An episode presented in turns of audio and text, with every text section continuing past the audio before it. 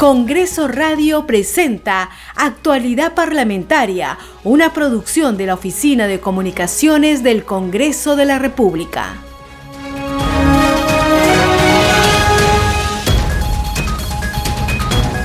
Muy buenos días, bienvenidos a esta edición de Actualidad Parlamentaria. Hoy es viernes 5 de noviembre del 2021. Los está acompañando Perla Villanueva en los controles Franco Roldán y en los siguientes minutos vamos a actualizar la información del Parlamento Nacional. Empezamos con nuestros titulares.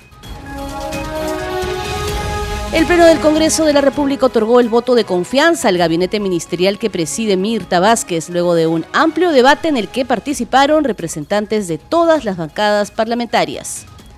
Legisladores de las diferentes bancadas hicieron votos por la suma de esfuerzos entre los poderes ejecutivo y legislativo para atender las demandas de la población, como la continuación de la inmunización contra la COVID-19, la reactivación económica, el retorno a clases en forma segura y la inseguridad ciudadana.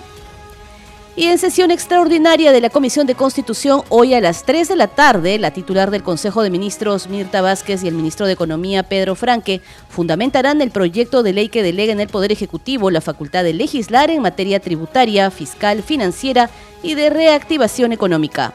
A la misma hora se presentará el ministro de Defensa Walter Ayala en la sesión extraordinaria de la Comisión de Defensa Nacional para explicar la resolución suprema que autoriza la intervención de las Fuerzas Armadas en apoyo de la Policía Nacional del Perú en las regiones policiales de Lima y Callao. Usted está escuchando Actualidad Parlamentaria. De esta manera empezamos con el desarrollo de las noticias.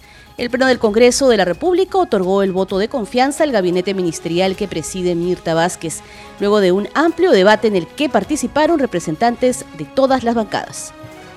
Se va a someter a votación la cuestión de confianza planteada por la presidenta del Consejo de Ministros, para cuya aprobación se requiere mayoría simple. Señores congresistas, síbanse a marcar su asistencia para proceder a votar. Votación cerrada. Han votado a favor 68 congresistas en contra 56, una abstención. En consecuencia, ha sido aprobada la cuestión de confianza planteada por la señora Mirta Vázquez Chuquilín, presidenta del Consejo de Ministros. Ahí teníamos entonces la votación, el resultado de la votación, que fue el siguiente, 68 votos a favor de otorgar el voto de confianza al gabinete ministerial de Mirta Vázquez, 56 en contra y una abstención. Hay que precisar que el reglamento del Parlamento Nacional establece que la cuestión de confianza a un gabinete ministerial se aprueba con la mayoría simple de los votos.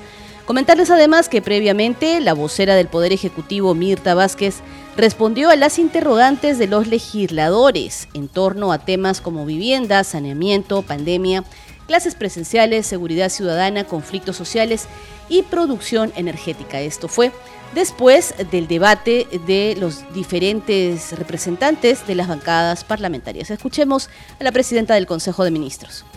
Señoras, y señores congresistas, les agradecemos profundamente eh, estos días de debate. Han sido dos días fuertes de debate, muy enriquecedores. Yo creo que ha sido muy importante quiero recordar aquella frase que reza que las diferencias nos enriquecen.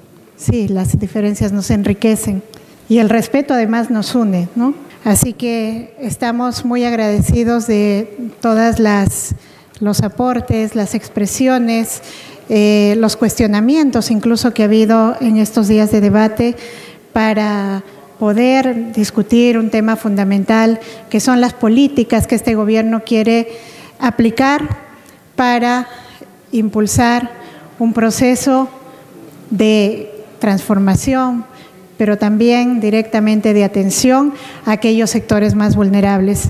Yo quiero recordar lo que significa este voto de confianza. No significa sino darnos luz verde para partir. Y ustedes tienen todo el derecho de seguir un proceso de control y fiscalización durante el tiempo en que nosotros estemos implementando estas políticas.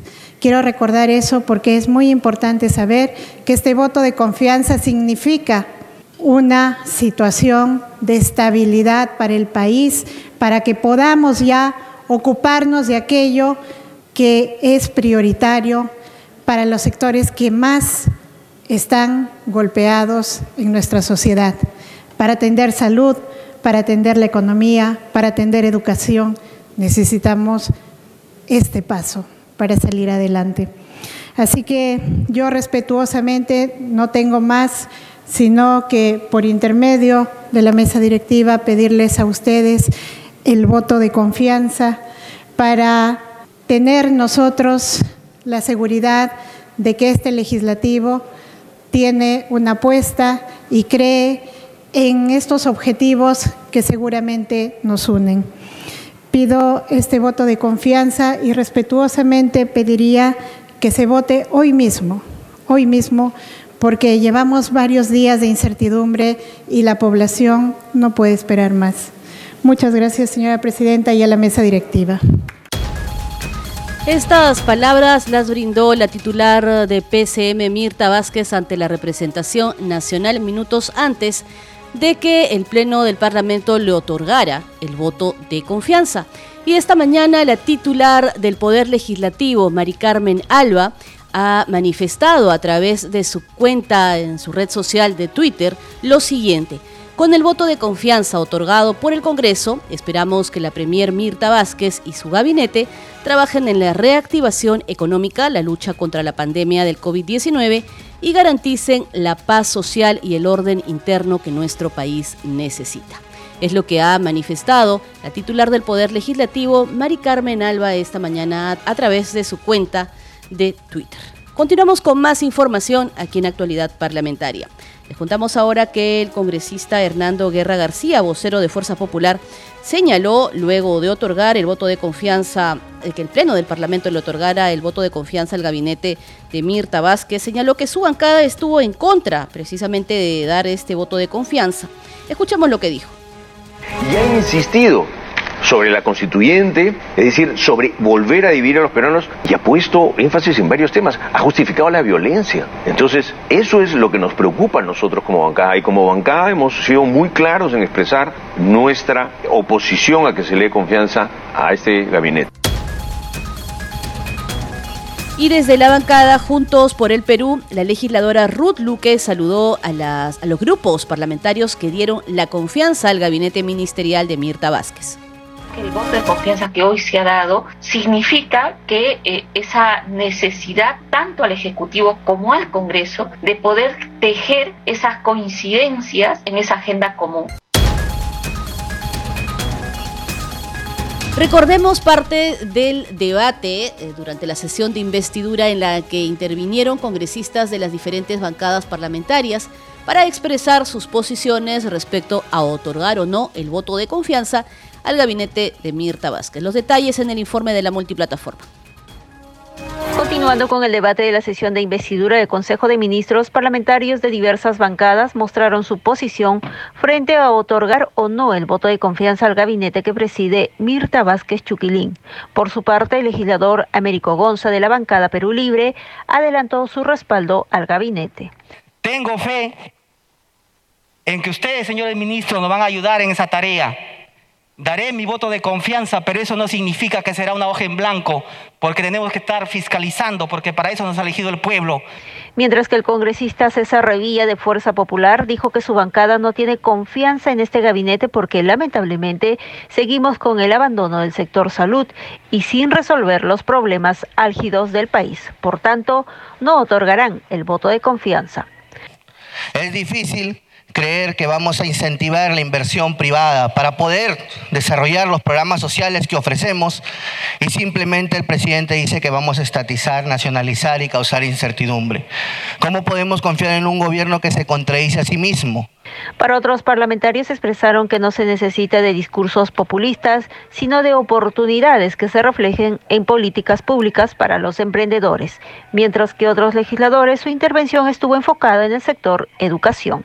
Los emprendedores del Perú no queremos migajas, no queremos limosnas, queremos oportunidades. Desde acá, ministros, los invito a la reflexión, oportunidades para los jóvenes que así sacaremos al Perú adelante. ¿Por qué no se dedican a reparar los colegios para que los niños puedan regresar? el próximo año a un colegio y para que los profesores puedan tener un local adecuado para brindar las enseñanzas? ¿Por qué no están preocupándose por la futura helada y no hacer una campaña de frazadas como todos los años lo hacen, habiendo soluciones y habiendo dinero y siguen con la candaleta de la Asamblea Constituyente? De esta manera se desarrolló el debate de la cuestión de confianza planteada por la presidenta del Consejo de Ministros, Mirta Vázquez Chuquilín, con la presencia de 117 congresistas. Usted está escuchando actualidad parlamentaria. Antes de continuar con el desarrollo de las noticias e informar que en la sesión del Pleno del Congreso de la víspera también se dio lectura a la resolución mediante la cual se declara la vacancia al cargo del congresista de la República que ejercía Fernando Mario Herrera Mamani, fallecido el 25 de octubre pasado. Señores congresistas, se va a dar lectura a la resolución mediante la cual se declara la vacancia al cargo de congresista de la República que ejercía el señor Fernando Mario Herrera Mamani, fallecido el 25 de octubre del presente año. Señor relator de lectura.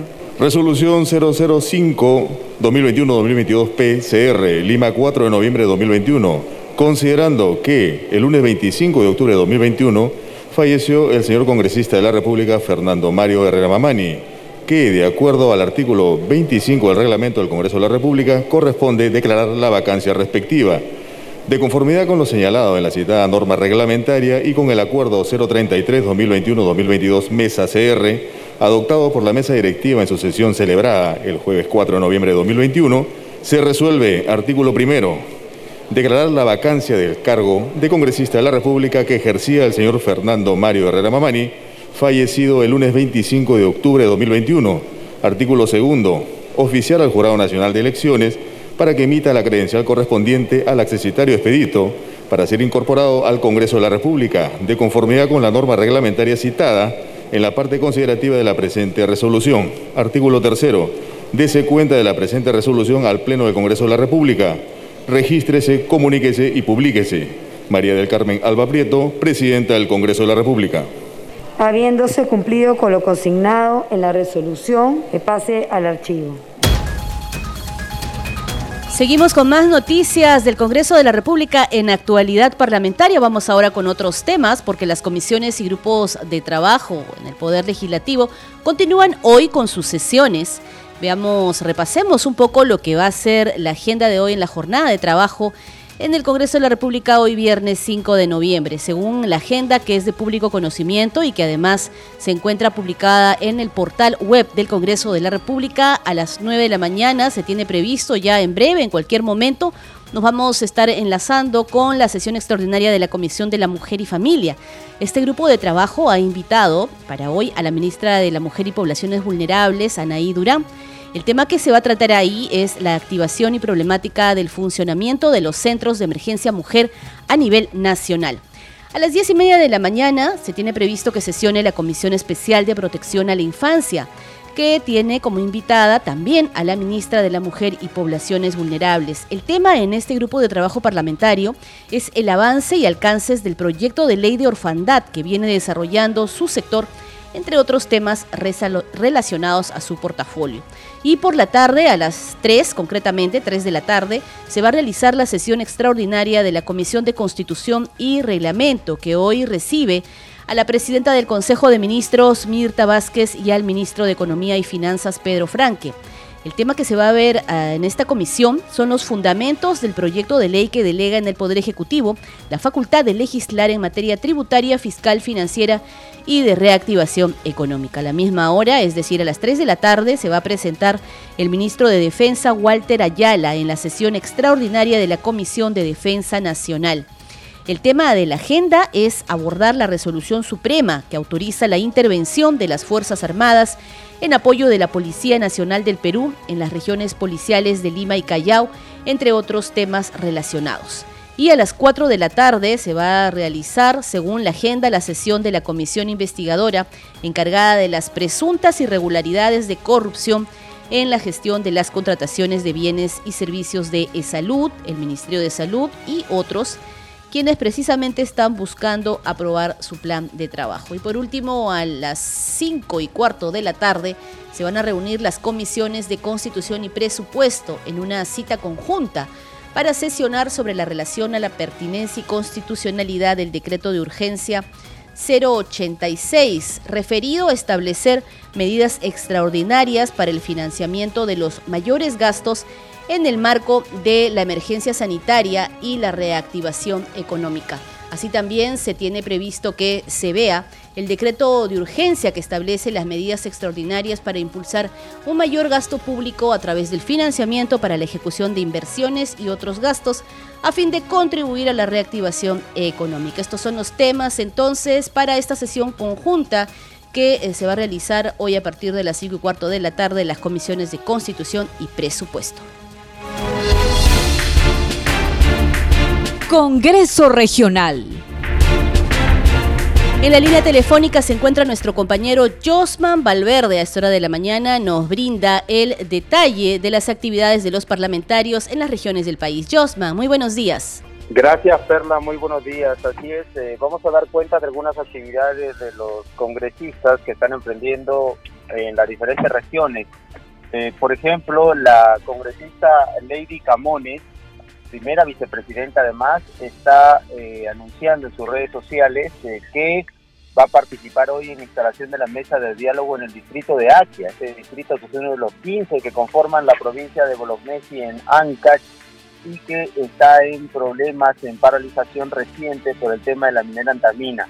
Ella, la congresista Camones, está viajando en compañía del ministro de Energía y Minas, Eduardo González, de la ministra de Cultura, Giselle Ortiz, y del gerente general de la minera antamina, eh, al distrito de Asia para instalar en ese lugar una mesa de diálogo de alto nivel con la finalidad de atender las justas demandas de la población y poder llegar a un entendimiento que brinde Perla las em, garantías correspondientes a la empresa privada y sobre todo sus operaciones en la zona. Así que ese tema es de mucho interés, sobre todo en Ancash y en general para todo el país, para evitar más conflictos sociales. Desde ya la congresista Camones está adoptando entonces esta eh, labor de representación junto a las autoridades del Ejecutivo a fin de atender las demandas o las demandas de la población eh, eh, que recientemente veíamos incluso noticias desde el lugar de esta paralización y que todos esperan se llegue a un buen puerto en, en el marco de esta negociación o esta mesa de diálogo que se instala entonces ya en las siguientes horas allá en Aquia. Y también tenemos información desde San Martín, desde la región San Martín, la congresista Carol Paredes, a propósito de reuniones y mesas de trabajo. Ella eh, se ha reunido también con el señor, eh, con el ministro Juan Silva de Transportes y Comunicaciones y con los alcaldes de eh, Tres Unidos, de Chambuyacu, Pongo de Cainarachi, Aguajún, Rumizapa y Picota para darles a conocer las necesidades más urgentes en carreteras y puentes que tienen en esos distritos. Lo que considera la congresista es que eh, es importante que el Ejecutivo descentralice el apoyo para poder llegar a todas las localidades del país y de esta manera están trabajando unidos por San Martín. Lo que se requiere, como eh, bien se menciona entonces en esta reunión, las demandas giran en torno a vías de comunicación, carreteras, todas estas autoridades están reclamando ello y eh, qué bueno que eh, puedan sentarse a la mesa a fin de priorizar algunas de las obras, de canalizar esta situación, porque muchas veces las autoridades de las provincias del país tienen que venir hasta Lima a conversar, a, tocar las puertas de los ministerios. Es a través de los congresistas que agilizan esto, que sostienen estas reuniones, estas mesas de trabajo, entonces, Perla, para que sean escuchados de manera más directa, más rápida, más ágil y que sus demandas sean priorizadas y ojalá también todo esto llegue a buen puerto, Perla.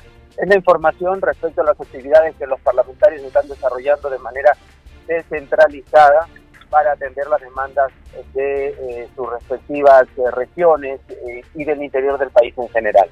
Volvemos contigo, estudios. Muy buenos días. Adelante. Muy bien, Josman, muy buenos días. Entonces teníamos ahí a nuestro compañero Josman Valverde a cargo de la secuencia regional aquí en Actualidad Parlamentaria. Cambiamos de tema. Los ministros de Energía y Minas y del Ambiente se presentarán ante la Comisión de Pueblos Andinos para explicar el plan de cierre de minas en el sur de Ayacucho. Tenemos los detalles en el informe de la multiplataforma. Fue la propia presidenta de la Comisión de Pueblos Andinos, Amazónicos, Afroperuanos, Ambiente y Ecología, Margot Palacios, quien solicitó la presencia de los ministros de Energía y Minas, Eduardo González Toro, y del Ambiente, Rubén Ramírez. Ambos deberán explicar el anunciado plan de cierre de minas en Lucanas, Parinacochas y Paucar del Zarazara. Asimismo, la situación de los conflictos sociales en Ancash, Apurímac y Ayacucho. Previamente, el congresista Alejandro Soto Reyes sustentó el proyecto para declarar de interés nacional el fomento del habla y escritura de la lengua quechua. Basó su pedido en los resultados censales. La congresista Flor Pablo también expresó la necesidad de que funcionarios del Ministerio de Cultura expliquen los alcances de la Política Nacional de Lenguas Originarias. Seguimos en actualidad parlamentaria. En otras noticias del Parlamento Nacional, les contamos que la Comisión de Ética aprobó informes de calificación para iniciar la investigación contra cuatro legisladores. En la sesión también se archivaron tres informes por mayoría. Tenemos el informe. En su segunda sesión extraordinaria, la Comisión de Ética Parlamentaria aprobó por mayoría cinco informes de calificación que recomiendan el inicio de investigación contra cuatro legisladores por la presunta infracción al Código de Ética. Entre los informes aprobados se consideró abrir investigación contra el congresista Héctor Valer Pinto por haber agraviado a los parlamentarios Vivian Olivos y Héctor Ventura. Se ha aprobado el inicio de investigación contra el congresista Héctor Valer Pinto en la denuncia recaída en el expediente número 006 por mayoría. En la sesión se aprobó también por 14 votos a favor iniciar investigación contra el congresista Guido Bellido Ugarte por presuntamente haber agredido verbalmente a la legisladora Patricia Chirinos Venegas. Durante el debate se pronunciaron diversos legisladores quienes manifestaron su postura. Definitivamente eh, creo que requiere necesariamente que se abra investigación, porque lamentablemente, de acuerdo a la denuncia presentada, la denuncia que se ha hecho de oficio en base a las declaraciones de la congresista Chirinos y las, las acciones que habría realizado el congresista Bellido, eh, esto es algo que necesariamente exige que esta comisión tome un accionar. Efectivamente, mi voto va a ser a favor, pero quiero dejar bien en claro lo siguiente, señora presidenta y colegas eh, congresistas. Como mujer rechazo cualquier forma de violencia contra la mujer, no obstante, la cual debe ser combatida venga de quien venga. Espero que en esta comisión exista el espacio en el cual se escuche a ambas partes, se valore sus descargos, se les trate con igualdad. Finalmente, se acordó iniciar investigación contra el parlamentario Jorge Luis Flores Ancachi por haber tratado de sobornar a un periodista de su región. En la sesión se archivaron también por mayoría tres informes de calificación. En otras noticias, Ociptel solicitó a la Comisión de Transportes y Comunicaciones del Congreso respaldar su pedido del aumento del tope sancionador, así como la creación del Tribunal de Apelaciones en materia sancionadora. Además, en esta comisión fueron sustentadas tres iniciativas legislativas a cargo de los congresistas Norma Yarrow, Adriana Tudela y Alfredo Pariona. Durante su presentación ante la Comisión de Transportes y Comunicaciones, el presidente del directorio de OCIPTEL, Rafael Muente, solicitó a sus integrantes recoger el pedido de su institución que garantiza el fortalecimiento en su capacidad sancionadora y fiscalizadora a través de un proyecto de ley que aumente el tope de las multas, pues son el organismo regulador con los topes más bajos y además se impulsa la creación del Tribunal de Apelación en materia de sanciones aumentar el tope de las sanciones, por lo menos poniéndonos al nivel de otros reguladores, señor presidente.